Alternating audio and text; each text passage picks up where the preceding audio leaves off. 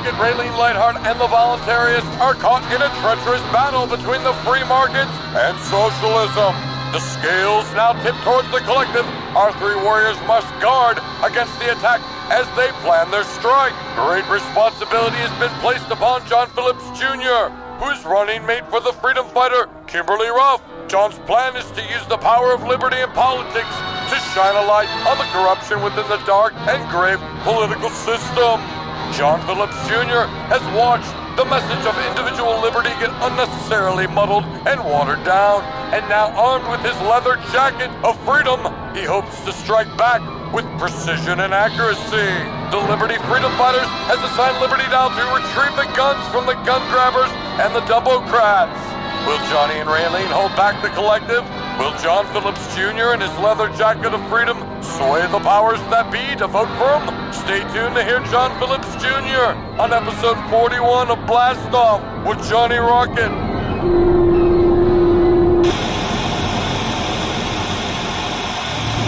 Transmitting directly from the launch pad.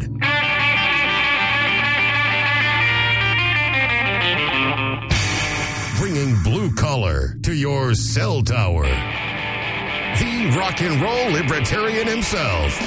It's time to blast off with Johnny Rocket. And you gotta dig that rockabilly scene. I know you gotta dig that hip hop high. And you gotta dig old sub 45. Hey, this is Blast Off with Johnny Rocket, and I am here with my ray of truth, Miss Raylene Lightheart. Yeah. Bam. Locked and loaded. Locked and loaded. Okay, so what was funny is we were having some technical difficulties, but what was funny is you were telling me about this website you were on during our, you know, our technical difficulties. Yeah. What is this? I got to hear what this is about because this is funny, and I think our listeners would like to know. I know it's secrets. And it's Yeah. like Fight Club, you're saying. You can't let anyone know about it. But I, I mean, sure, lots of libertarians and anarchists out there know that even on the oppressive mediums that we have for social media, there's a lot of secret meme groups out there and posting things with really crazy.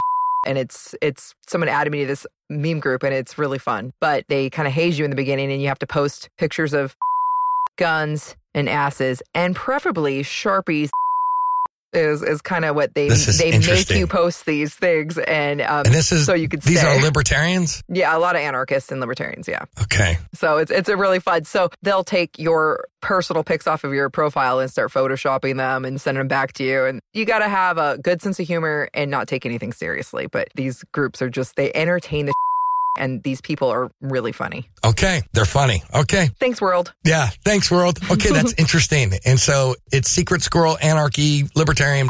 Yeah, get out there, find them. They're funny. Okay. Yeah. All right. So here on the show, running for the least understood, most ridiculed, and often the most ignored constitutional office in the federal government, most people really don't understand the vice presidential office. Our framers created the vice presidency almost as an afterthought. In setting up a system for electing presidents, they devised an electoral college and provided that each of its members was to vote for two people. John Phillips Jr. is a businessman, mechanic, writer, activist, and jack of all trades. The owner and operator of a gas station and an auto repair facility in central Illinois. Phillips has owned, operated, and managed businesses in a variety of fields, including auto repair, transportation, hospitality, and IT. John Phillips Jr. founded his county chapter for the Libertarian Party of Illinois and helped co-found multiple others. In 2018, Phillips was elected to represent Region 6, which consists of Illinois, Missouri, Iowa, Wisconsin, Minnesota, Iowa, Nebraska, North Dakota, South Dakota on the Libertarian National Committee. John is currently running for city council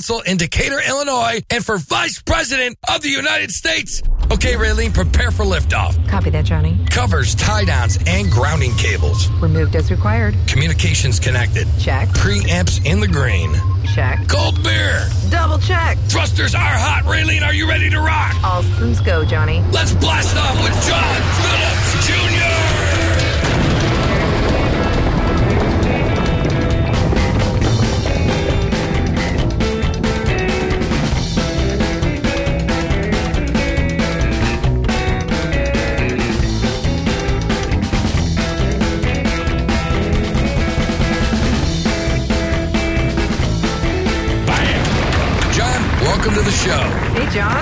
guys, how are you today? Good, good. Hanging in there. Doing well. We're just learning about this Reddit page, as you probably heard. I did. Yeah. I don't know if I'm not in on the cool factor. I'm not in on Reddit. I normally don't go there. I don't go to Reddit either, but I do have a friend we've got some pictures of that would fit right in that group. Well, I'm sure. I'm sure. No, and it's it's crazy. You know, you have to have a good sense of humor if you're a libertarian. We live in this world with our ideas, and they're kind of, you know, we're under a, a tyrannical government. And right now, I mean, it's good to have a sense of humor and and laugh. And sometimes it's good to laugh at ourselves. And I believe a good vice presidential candidate will poll very well, especially when they have a funny sense of humor. So to start this off, Mr. Phillips, would you mind telling us a joke? It could be clean, it could be dirty. I don't give a. Just tell us a joke. okay. Uh, jeez. Put me on the spot with a joke. Uh, yeah. And then now my mind has gone completely blank. Okay, what do you get when you cross an elephant with a kangaroo? I don't know. Potholes all over Australia. There you go. There you go. Okay, so John, I'm going to ask you the obvious question. You're running under the Ruff Phillips campaign, Ruff Phillips 2020, and you can find it at ruffphillips2020.com. But here's the thing. This is the obvious question. I'm sure you're going to get this all the time. Why do you want to run for vice president and what skills and abilities and experience do you have that you think would make the best vice presidential candidate? Okay, well, for why I want to run, because we've had issues with vice presidential candidates in the past that are good at uh, presenting the libertarian message. Mm-hmm. I uh, I feel like that's a strength of mine, hmm and I'm not completely insane like some of the other candidates. So Okay, that's good to know. yeah, It's good to know. the, uh, though though that, you know since I'm actually doing it, that might be open for debate. Nice. So, when you're doing your outreach, what have you noticed is uh, resonating with the most people? And is there a difference between people in the party and people outside of the party and your approach? People inside the party want to talk about principles and want to debate fine points and things like that. People outside the party just want to understand how it applies to them hmm And so, what's resonated pretty well with me is when I asked them uh, the very simple question What was the last thing government did well other than take your money? Mm, That's a good question because I can't think of anything. Exactly. And that's, and I sit there and I wait and I wait. Mm. And then eventually they'll make a joke and be like, okay, I get your point. And then we have a conversation from there. Well, yeah, Cool. it, it goes back to that whole point. I say to people, I said, what would you rather go to, a department store or the DMV? And I was just bringing up a department store because it's the first thing I could think of as a free market solution. But most people would say, well, I'd rather go to the store than the DMV because that's a nightmare. And I go, exactly. They have nothing to lose. They can be rude. It doesn't matter. Where in the department store, they're competing for your business. Mm-hmm. And so to me, it's just like, yeah. And if the government does do something pretty cool, let's just say like NASA, it's just a big pit where it would cost it, it costs four or five, maybe six times more money than it would if you had a free market solution to that problem. You know what I'm saying? Exactly. We just had actually that come up in a, in a debate for my city council race. One of the other uh, candidates is very proud of how the city council brought in fiber optics to our city, and she says that, and she would that was her answer to my question. She goes, "That's one thing the governor did, the government did well." My answer was, "No, it didn't do it well hmm Right. because I've been places with good fiber optics, and that's not where we're at." And uh, two, it actually was paid for by Howard Buffett, and he and they did most of the work, so it was not really government that did it. Boom. Bam. Don't, Bam. don't you love breaking up the uh, people's beliefs and helping them, you know, put cracks in there so they can actually see the reflected light and actually see the truth in what you're saying? Isn't that very rewarding? Yes, Well, it's the, Yeah. it's the seen and the unseen. I mean, everyone goes, well, look at this bridge that we bought, we made with all the taxpayer money, but what could have been built instead? It's an economic ideology that nobody really understands is the unseen. So you're running for vice president. You have an amazing campaign. You've been working very, very hard, having five or six hour conversations because I know this because my wife is on your campaign. So she is the running for president. So tell us about your campaign team that you and Kim have built. What are the most important principles you guys follow as a team? as a team, uh, first of all, everything has got to uh, fly with the SOP and the platform. Okay. Every statement, everything has got to be vetted that way. Mhm. Uh, then we'd like to have fun. Yeah, we're not browbeating anybody. We're not. Yeah, so we have uh, we have our business chat and we have our fun chat. hmm But uh, we make everybody sign off on the NAP. Okay. Nice. I was Nice. going to take So- one later. Yeah. Yeah. so everybody is on your team is actually united under the shared values of the statement of principles, which is very friendly to anybody who understands what the initiation of aggression is and wanting consent and voluntarism ultimately, right? Exactly. Exactly. cool. And that's that's our that's our biggest thing. And then we're really pushing to we hope to win, we want to win, but we're really pushing exposure for the down ticket candidates. Mhm. And so we Nice. are working with several of them. You know, they give us advice on policy. We listen to what they've got to say. We promote their positions, and it, it's a symbiotic relationship. Very cool. yeah. Now, regarding the Libertarian Party and how they vote for president and vice president separately, you and Kim are running as a slate. What would happen if one of you gets knocked out of the race? What would you do if Kim got knocked out? Would you try to run for president? And if she got knocked out, would you try to run, for, you know, vice versa? Well, actually, if she gets knocked out, I don't think I can because that's the then I'll, I'll be too late for nominations. But no, we have both said like if she gets knocked out, she's going to come work for me. If I get knocked out, I'm going to go work for her. Okay, very cool. Nice. Very cool. Nice. So, wh- how do you two depend on each other for keeping each other focused on what you guys are doing and the game plan and the approach? And even with your social media interaction, because we all know that this is an educational tool, what you guys are doing is about outreach and, and like you said, down ticket. So, how do you guys keep each other accountable and how do you kind of figure out where you guys want to put your attention? Well, we divide and conquer. Honestly, uh, Mhm. we uh, you know looked at uh, different conventions we're going to go to. We look at different appearances. Uh, we look at different things to focus on. And while we know that we both agree on these things, there are some things that she is more versed in than I am, and vice versa. She might talk about one subject better than I do, and I might talk about one subject better than she does. So we just work as a team. It's very symbiotic. I hate to use that word again, but symbiotic relationship hmm we're we're very very in sync. We don't actually have to ask each other questions very often. Usually, uh, if it's one of us because we both can get a little fiery from time to time, Mhm. and and so if there's anything, it's you know her calling me up, going, "Hey, maybe we ought to calm down on that a little bit," or me doing the for reverse to her. So Exactly. No, I know how it is. I live with her. Yeah, I know. Can I ask one more? Can I ask one more question about that? Yeah, go ahead. Um, Go ahead. where do your strengths lie but or, or maybe not even strength where are your passions the two of you it sounds like you're on the same page and that you're working for the same thing which is great but where do you see kim really having strength in her positions and understanding of certain topics and where are your passions in libertarianism Kim's strengths are very detailed, and she completely understands the Constitution.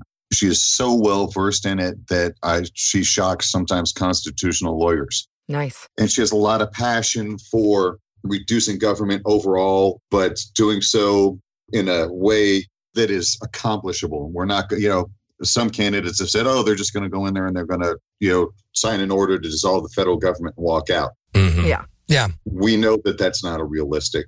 And uh, so she has got a game plan detailed on, hey, we're going to work on this, we're going to do that. My passions, um, I tend to be very strong about the Second Amendment, uh, Mhm. criminal justice reform, hmm particularly civil asset forfeiture, but uh, also in the decriminalization of drugs Right.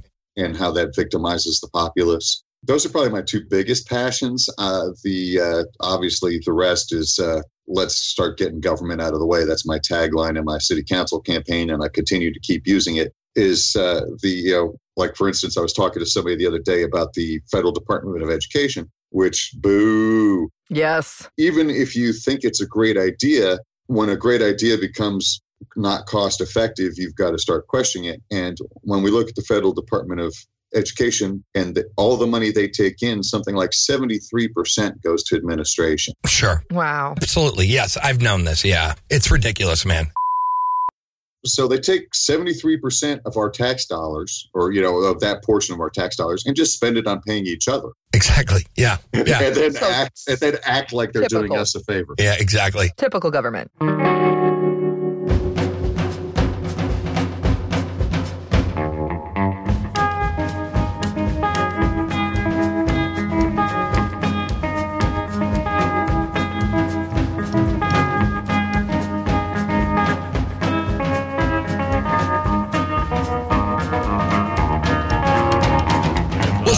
knowing Kim, she's an anarchist and she is really knowledgeable on the Constitution and a constitutionally limited campaign. That's what you guys are kind of doing. Do you think that's an effective move to get to a free society? I mean, I guess most anarchists do not believe in the Constitution and think it doesn't provide enough liberty to the individual. What would be your thoughts on this? Is it just a move in the right direction? And what do you hope to do in the long run? Uh, Kim and I actually discussed this, and what we said is is that uh, getting back to the Constitution would be a start. Okay. Um, and honestly, how far we've gotten is a bit, you know, how far we've gotten away from the Constitution. It's a pretty big start. Mhm. The, uh, I mean, the, the federal government has gone exponentially beyond the restrictions um, that are implicit in the Constitution, and so just getting us reeled back to that point is a huge task. And Yeah. would be a big start. But then, you know, as you say, there are lots of things in the Constitution that really do limit freedom.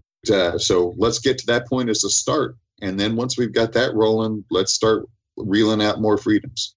So this is a really principled approach to the word pragmatism instead of how people maybe in the party sometimes use it. How do you set Oh, yourself Good apart point. Good point. from uh, other people who use the word pragmatism? Um, there's uh, somebody in my state who often uses the word, and, and I don't think she knows what it means. I'm just, where are you at with that? All right. Here's the difference with me and pragmatism.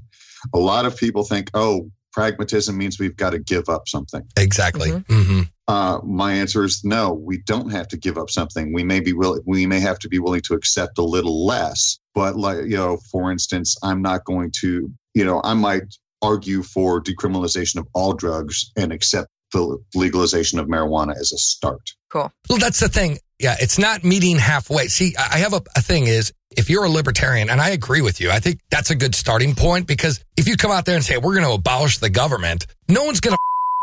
Let's just be honest with ourselves, right? Like, I'm a principled guy. I know where we want to go, but you're not going to be spouting non libertarian things and you're going to do everything in your power to try to make the world with less government and have more freedom for the individual and yourself. So I understand that. But I think a lot of people do get the idea of pragmatism versus, well, we need a little bit of gun control because we have to meet, you know, reach across the aisle. I think it's Yeah. Yeah. The uh, you know, let's go. Let's eliminate gun control all the way back at least as far as 1934. But uh, the uh, they all all think trading is okay, and to a certain point, maybe it is. But you know, hey, I'm not going to say, okay, hey, I'll give you a little bit of gun control if you give me a little bit of marijuana. No, no, Yes. exactly. Yes, you get it. Like, that's not pragmatic. That's selling out. That's right. statist.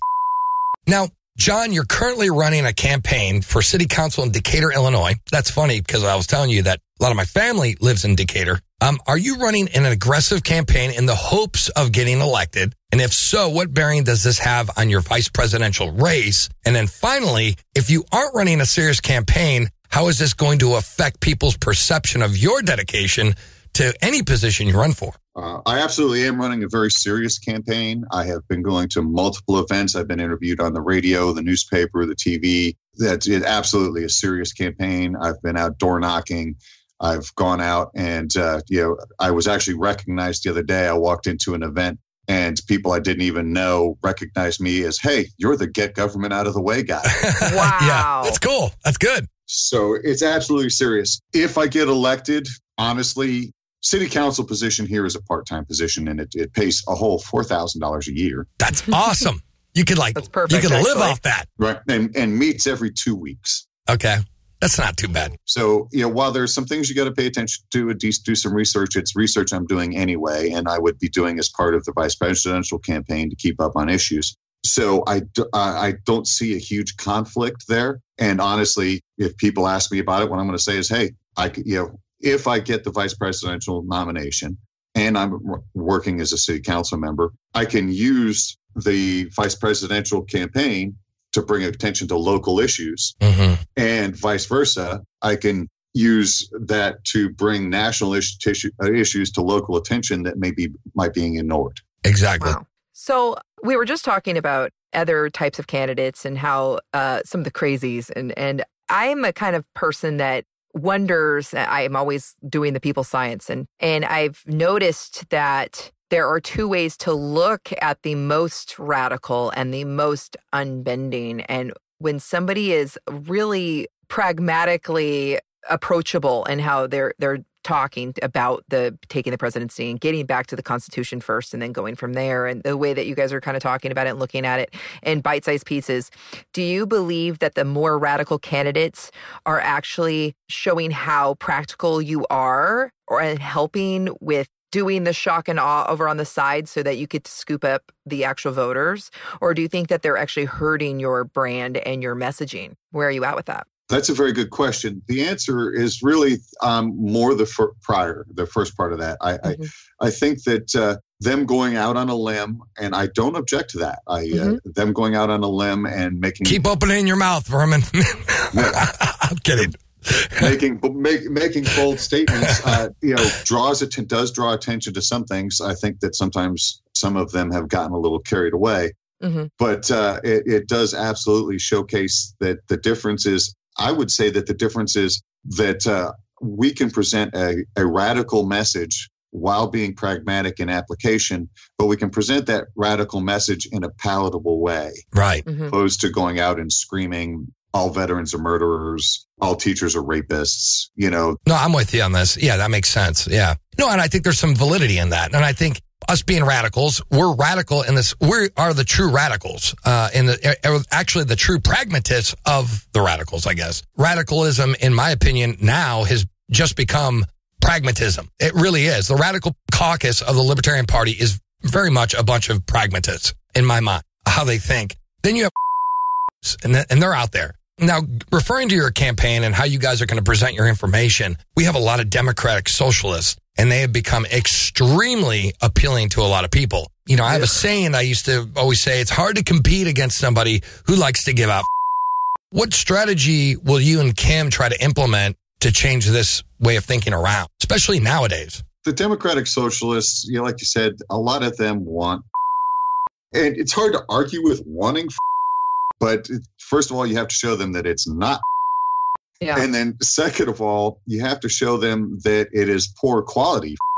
Mm-hmm. Word. And then, third of all, you have to show them that it's not free. Exactly. Right. Yeah. You know, what's the, the thing on the news lately about uh, the Finnish government uh, having to fold over socialized healthcare? Beautiful. It's not now their system is not a true single payer system but at the you know which is oh, that'll be the excuse they use blah blah blah but okay they didn't even go all the way mm-hmm. and they mm-hmm. still couldn't pay for it yeah well did you listen to the tim moen episode that we ever did I, I don't know if you heard it but it was awesome hearing somebody from Canada talking about just a few experiences and this is their real life. And what I likened it to was he was talking about everybody loves they they brag about this awesome socialized healthcare we have in Canada. And then he starts exactly. giving examples. Yeah, and how it is. Yeah. And how they made it illegal to even get your own blood work done. If they won't give you a recommendation to go to another doctor or let you get it, you can't get medical care. You cannot even get it whether you're willing to pay for it or not.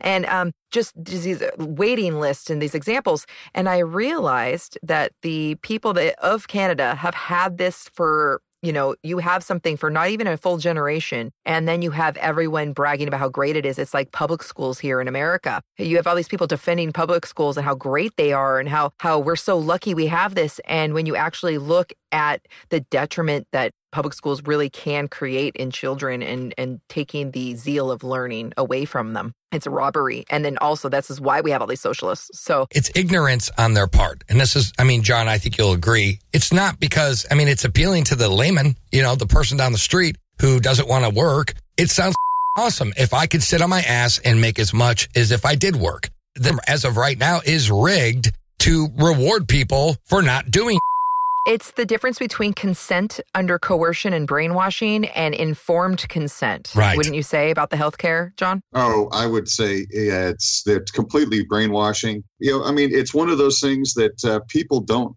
It's hard for people to to grasp all the implications because it, part their healthcare is a scary issue to them mm-hmm. because they, they're not doctors and they don't understand and they freak out and it's really not that complicated to understand that, hey, first of all, competition breeds excellence, yeah. competition breeds better pricing.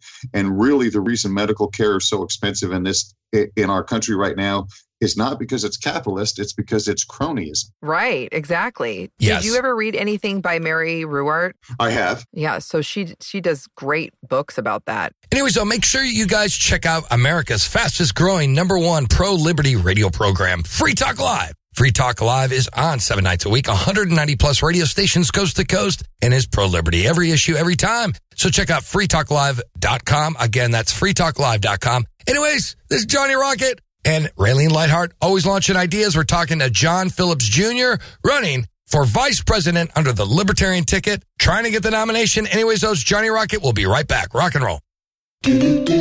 Inflammatory. Evil capitalist? Uncalled for. What about my pension? Outrageously offensive. That's racist. Ladies and gentlemen, Johnny Rocket's two minute hate speech. Hate speech. Johnny Rockets.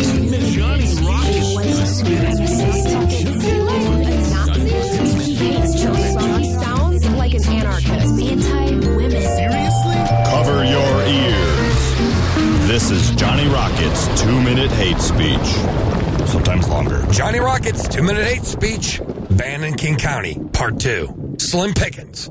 How watering down liberty limits our options. There are many different factions that one could claim in the liberty movement, but there are really only two separate groups, maybe three. And I'm not speaking about minarchists versus anarchists or left versus right or thick versus thin. To the good people who have been fighting for the actual cause of liberty, I applaud you. You're here not to make a dime or to make a dollar, but to actually spread the message of liberty and not to turn it around into some sort of motivational class. We're here to do the right thing. Rather, it is the one group who is in this because they see the unforgivable damage government policies have wrought, and they will expend every last dollar, every last ounce of energy, every last moment of their time fighting to ensure we see liberty in our lifetimes. They are the backbone, the lifeblood, the shining northern star that guides our movement. It's okay not to know all the principles, especially a new person coming in, or to know all the principles 100% of the time. If you're not sure, that's okay. But it's not okay to reject our principles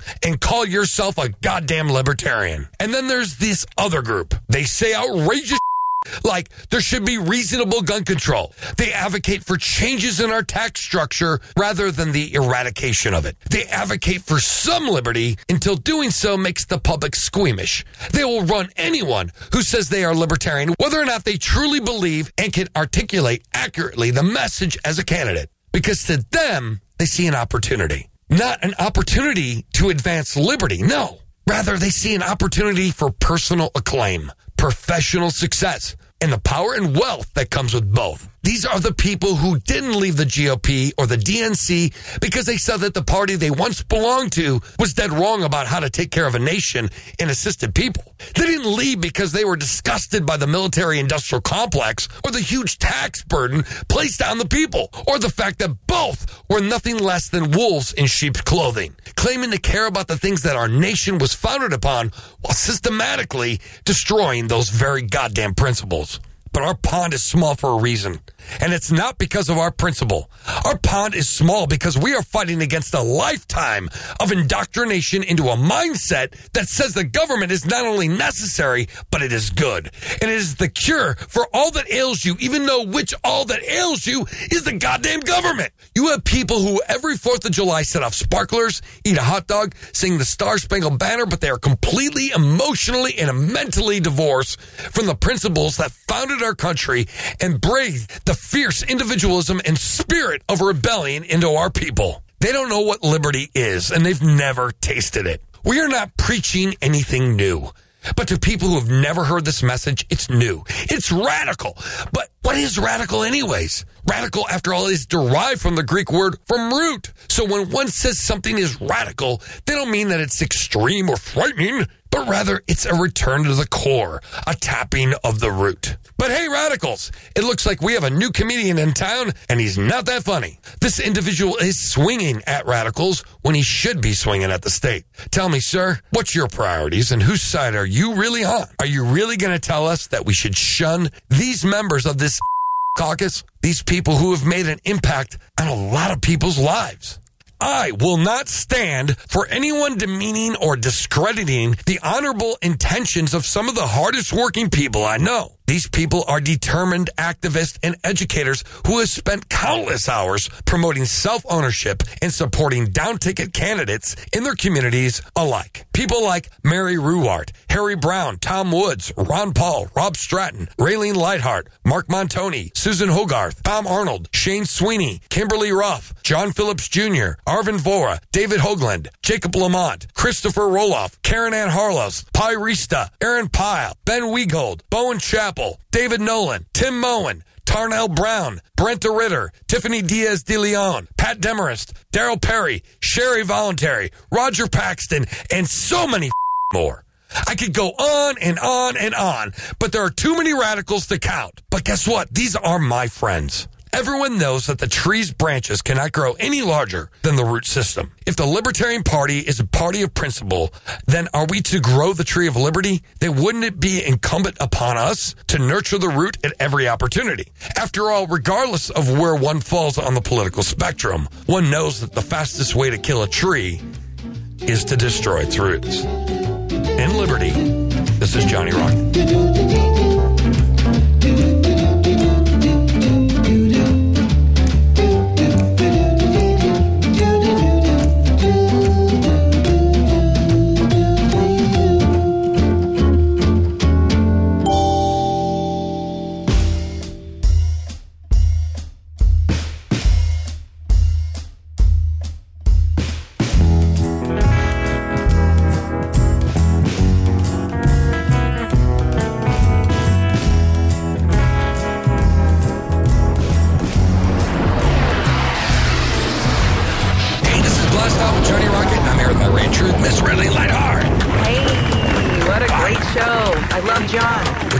John Phillips Jr., and he's running with my wife for vice.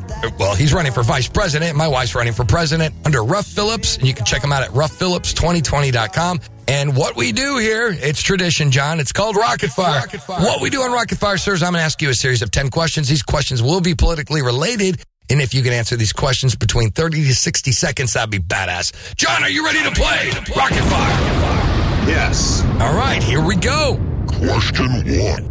Do you believe climate change is a real occurrence? Do you believe it's man made? And as vice president, what do you hope to change or influence the direction of our environmental policy? I do believe climate change is a real thing. I believe that the amount that it is man made is definitely up for debate. Matter of fact, I just read an article the other day about how we're going to be in for a cooling trend due to sunspot activity and things like that. Uh, so, what, as vice president, do I have in mind? Well, as vice president, my power on that would be limited other than supporting Kim's policies. But my thoughts are very simple in that, uh, once again, we get government out of the way. Uh, you know, the, one of the reasons that oil is still so big is huge government subsidies. The uh, people talk, oh, well, you need to subsidize solar more than or nuclear more than. No, no, cut it all out. Cut We should be subsidies out exactly. Yeah. let the free market rule. People don't like smog. They'll figure out a way. Exactly. Like I said, we wouldn't be using gasoline if there wasn't any crony capitalism involved. We probably would have moved on to cleaner fuels already. Oh yeah. I mean, it's even worse than that. You know that they uh, there are rules about what ethanol they can use in gas when they add the ethanol to it that actually greatly increase the cost of the ethanol. Exactly. Yeah. I understand 100%, dude. All right. Question two. Philosophers have been talking about democracy for thousands of years, but many libertarians find that the idea of democracy is just as bad as socialism. What is your opinion on democracy? I believe that democracy is mob rule when it's direct democracy. And so that is an issue. On the other hand, it's better than, uh, say, living under a tyrant. Okay. So it's a step in the right direction. In the end, I think that the government should have so little power that it really doesn't flip and matter. Exactly. Exactly. Question three. The United States bans many drugs, imposes heavy taxes on cigarettes, my favorite, and restricts activities like gambling and prostitution. What do you think should be done about these issues? And what can you do in your office? You cannot legislate morality, period. You know, and that's all those things are attempts to do. And that's ridiculous and immoral. So, you know, obviously I can bring attention to those things, you know, as my position allows me to work with the Senate and uh, Congress quite a bit. You know, obviously we can inf- influence legislation there. But really, the biggest thing is bring attention, talk to people. You know, hey, go to these legislators that are trying to pass these stupid laws and say, listen, man, that creates more harm than good.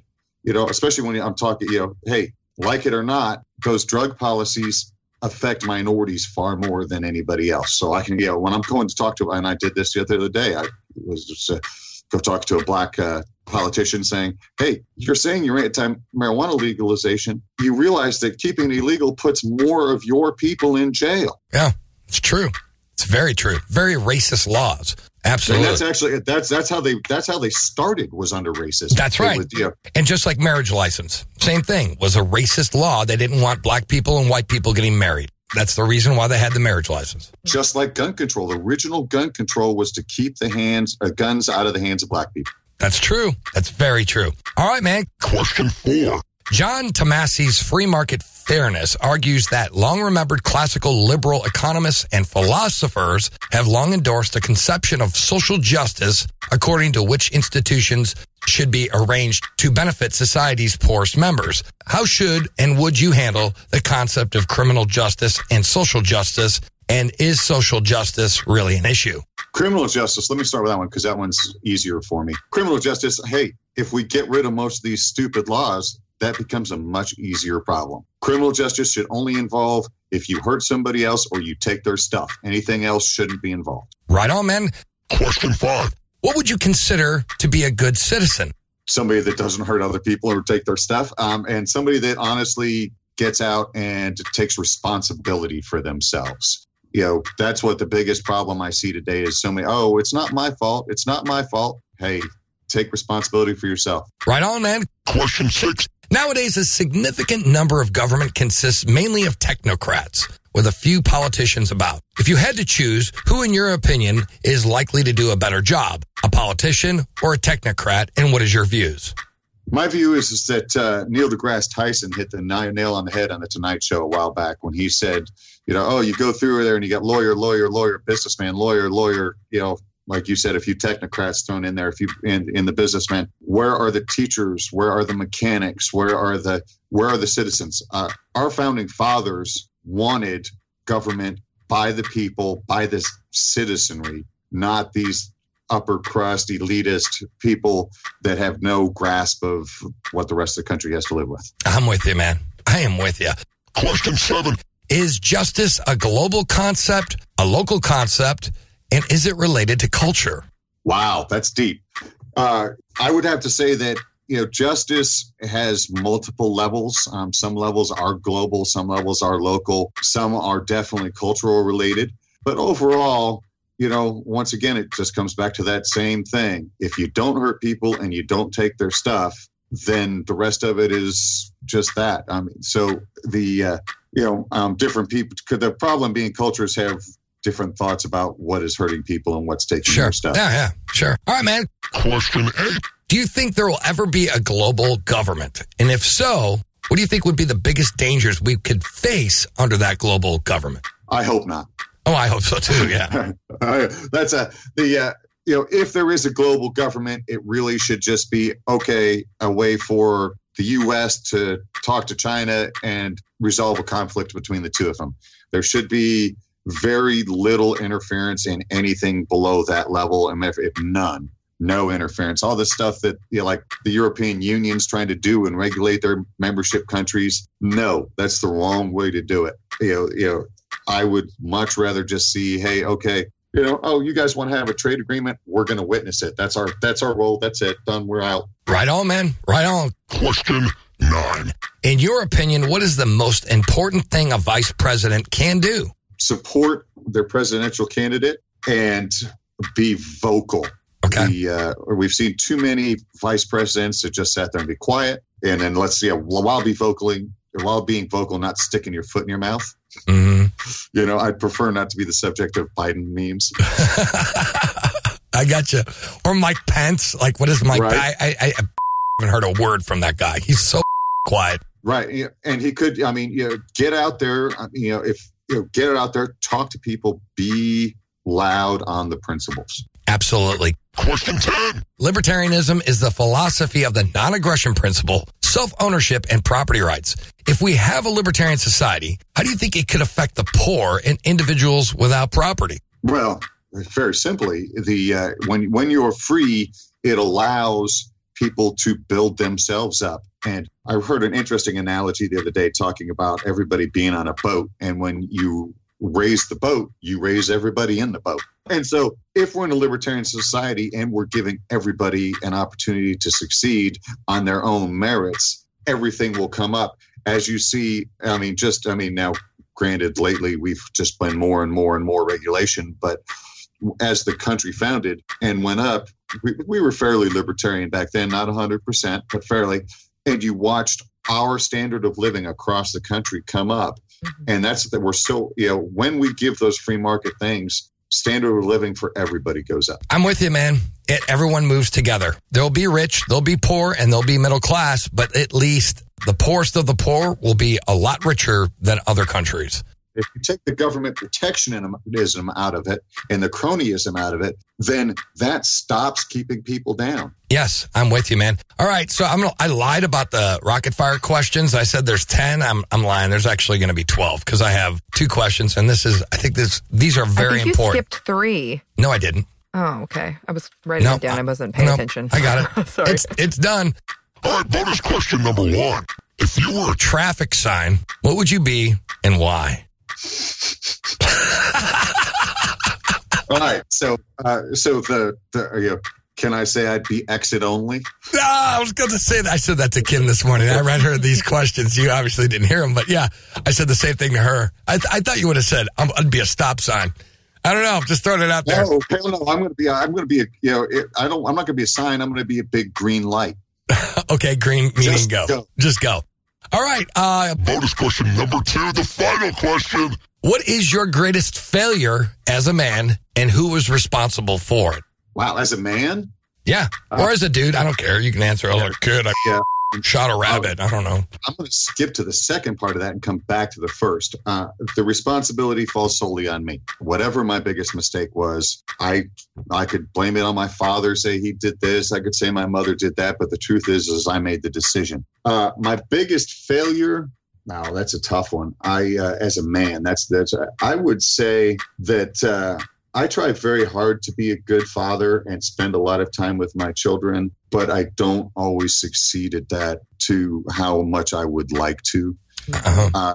So uh, my biggest failure, it probably is honestly once you know, is uh, I would I would love to spend more time with my children, more time playing catch, doing those kind of things instead of out trying to work, make money, or you know, or sit in front of the boob tube and space out. Dude, that was the most beautiful and honest answer. Dude. And that's Rocket Fire. Give it up for John Phillips Jr. Bam. Dude, great answers. Great answers. And uh, thank, thank you for uh, opening up on that last one. I, I figured you were going to say, like, well, I lost my job when I was 18 because I. And, you know what I mean? I don't know. But uh, I don't know. I, I, I have never been fired from a job, so rock and roll, man. Rock and roll. Anyway, so this is Johnny Rocket, always launching ideas. We're here with John Phillips Jr., running for vice presidential nomination for the Libertarian Party. Anyway, so we're going to take a quick commercial break and we'll be right back. Rock and roll. Ground control to Johnny Rocket. Ground control to Johnny Rocket. Well, like you asked, I did some research on who was the most badass vice president in history. I think I found a good candidate. Honestly, I half-assed the research, but still, get this. Andrew Johnson, vice president for only a couple months during 1865. Yes, he became president when Lincoln was shot, and I'm sure he sucked. But as vice president, first of all, rumor has it he was drunk during his inauguration. Badass. As a congressman, he was against high taxes and regulations that would hurt the common man. Also badass. This guy vetoed public spending bills. He opposed state grants to railroads. At one point, he actually supported cutting all government salaries, including his own. So there you have it. Andrew Johnson, the most badass VP in history.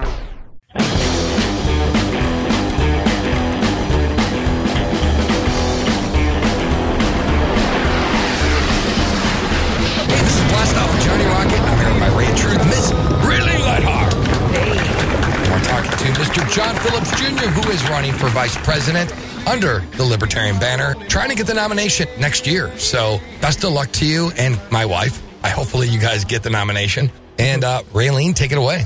So, from all of the data that I've been kind of collecting as we're going along, I, I'm really seeing that I think you have a very good shot with Kim um, among the libertarian crowd of getting the nomination. Uh, it's just you're hitting all the right buttons. You're you're doing all the right things and you're being principled, which is great.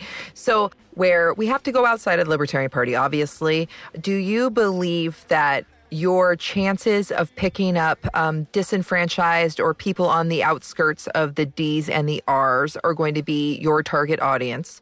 Or are you guys going to go after the traditionally non voting, more apathetic, less trust in government so they don't think their voice matters crowd, which, as you know, a lot of those people really would be more libertarian if they saw some principles and uh, better more honesty and a little less Gary Johnson, uh, oh, you know, amen. Bill Weld kind amen. of guys. So where are you at with that? And do you think that you have to concentrate on one or you're going to do both? Uh, I was about to say yes, and then you gave me the option of saying both. So yes, Go for it answer, all. Explain yeah. it all to me.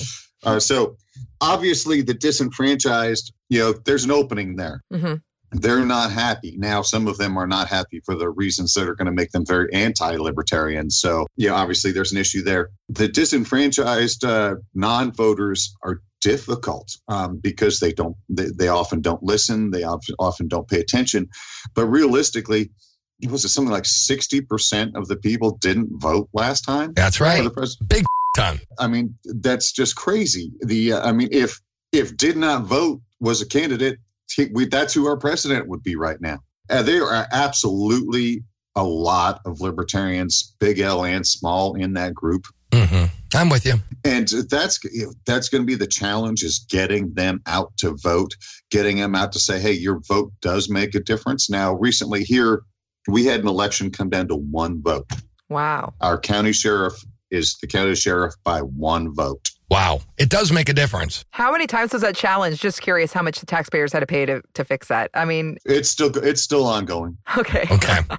Yeah, yeah. So, were you really excited just to piggyback on that when people like Tom Woods and Dave Smith and Mance, uh, now known as Pete Raymond, when they started joining the party, trying to uh, validate it as a vehicle for you know outreach and and bringing a more principled approach? Were you excited when that happened? Because I was. What you mean when they joined? Was I excited? Yeah, the party. Absolutely. I'm, I'm excited when anybody joins the party, and I'm disappointed when anybody leaves the party. Mhm. Uh, the uh, you know, I am I excited about Tom Woods and some other people? Yes, because they've got a lot of reach. So Mhm. absolutely, I'm excited about that. The I don't always agree with them, but honestly, I don't always agree with everybody. I mean, you know, everybody and I have you know, okay, hey, I don't agree with you on this, I don't agree with you on that, but as long as there's- I'm going, hey, you do you, I do me, then it's no problem. We're moving in the same direction. Exactly. And there's a lot of things that can be held up to the free market. So, for example, you know, you may not like Chick fil A and the way they run their business. And that's up to you because you vote with your dollar. Whereas you don't like their, their policies and you may disagree on that aspect of it. But for the most part, we're all in agreement that it shouldn't be up to us to decide whether or not Chick-fil-A or the government shouldn't, you know, shouldn't be using Chick-fil-A saying, well, we're going to ban them in the state because of the, of their ideology, you know, which is and that's not freedom. You can disagree. And I, I think the only thing that we should disagree with as libertarians is what is your priorities?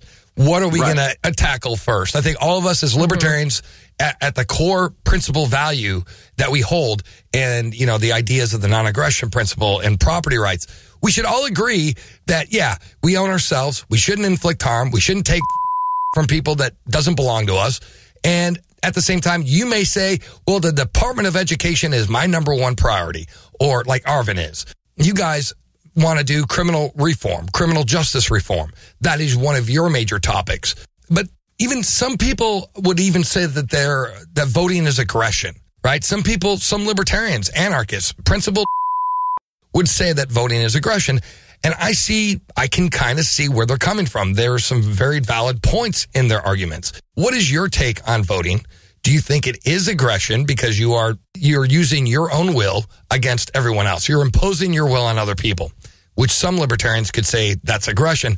What's your thoughts on this? All right, two things. Um, let me step back to the previous question real Sure, quick because I just, sure. what I wanted to say was while I'm excited about those people that join, what I'm really excited about is every time somebody walking down the street walks up to me and says, you know, hey, because of what I heard from either Tom or any I get more excited about the everyday people joining than the than the celebrities. hmm But uh, um, and to answer your question, is voting aggression?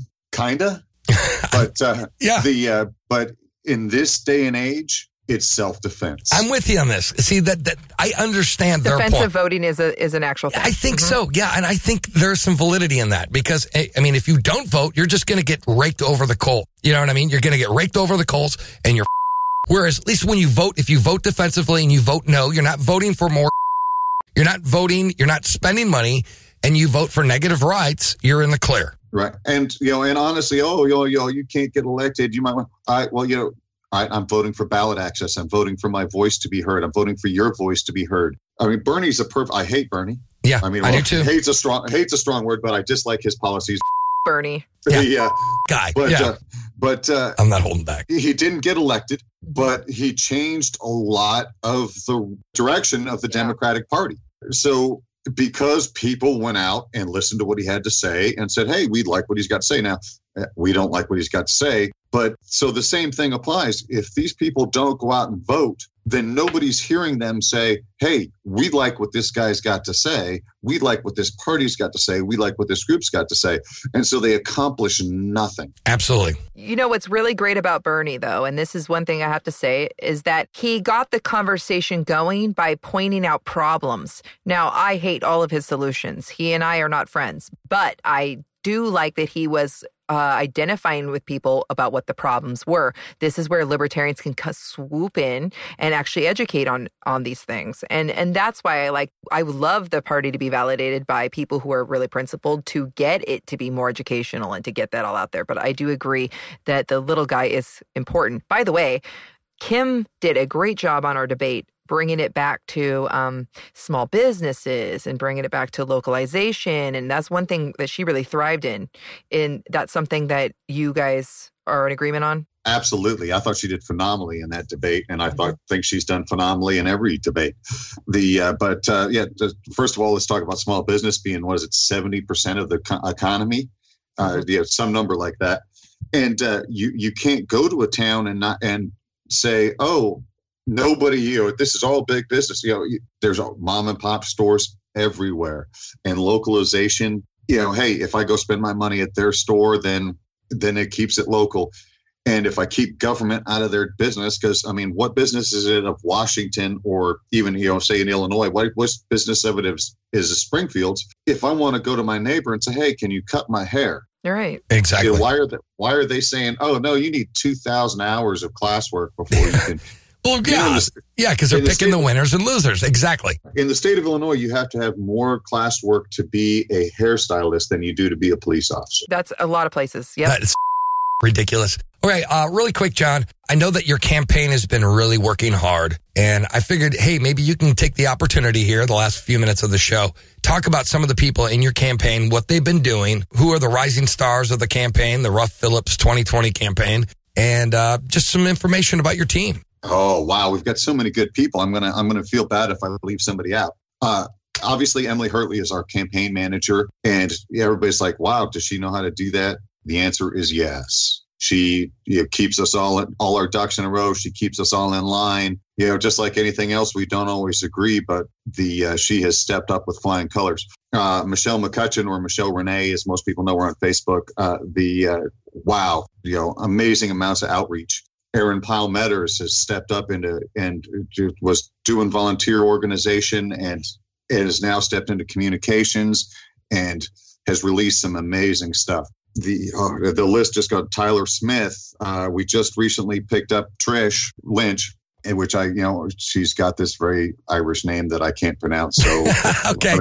I'm going to call her Trish, just like everybody else, stepped in and has just brought in a bunch of people on policy. We've got Ashley Shade as our treasurer, who is uh, turned, you know, just turned that department around, has got it completely organized. We're fundraising. We're, uh, yeah, it's just amazing. So, I mean, so you got a great team. I know that it's like a big family because I, I mean, I have to hear the conversations at night and they're pretty hilarious sometimes. Oh, yeah. Sometimes, you know, and it, like you said, you know, the campaign team is fun. I mean, you guys, yeah, you, when, when business needs to be handled, you guys handle it. But for the most of the part of the time, it's a very positive experience and you guys are all kind of working together. And as Kim has told me, and I find this very interesting, is that there is an actual hierarchy. You guys actually are, and you guys have lanes. Like if somebody says, I think we should do this, well, you're the communications director. You'd make it happen. I mean, Right. what do you have to say about that? Because she said we actually have a hierarchy. We do. And not only that, but not only do we have a hierarchy and an organizational chart, but we put people in those positions and then let them do their job. You know, I mean, every now and then something will come up to our level and we'll say, okay, hey, I agree or I disagree. But uh,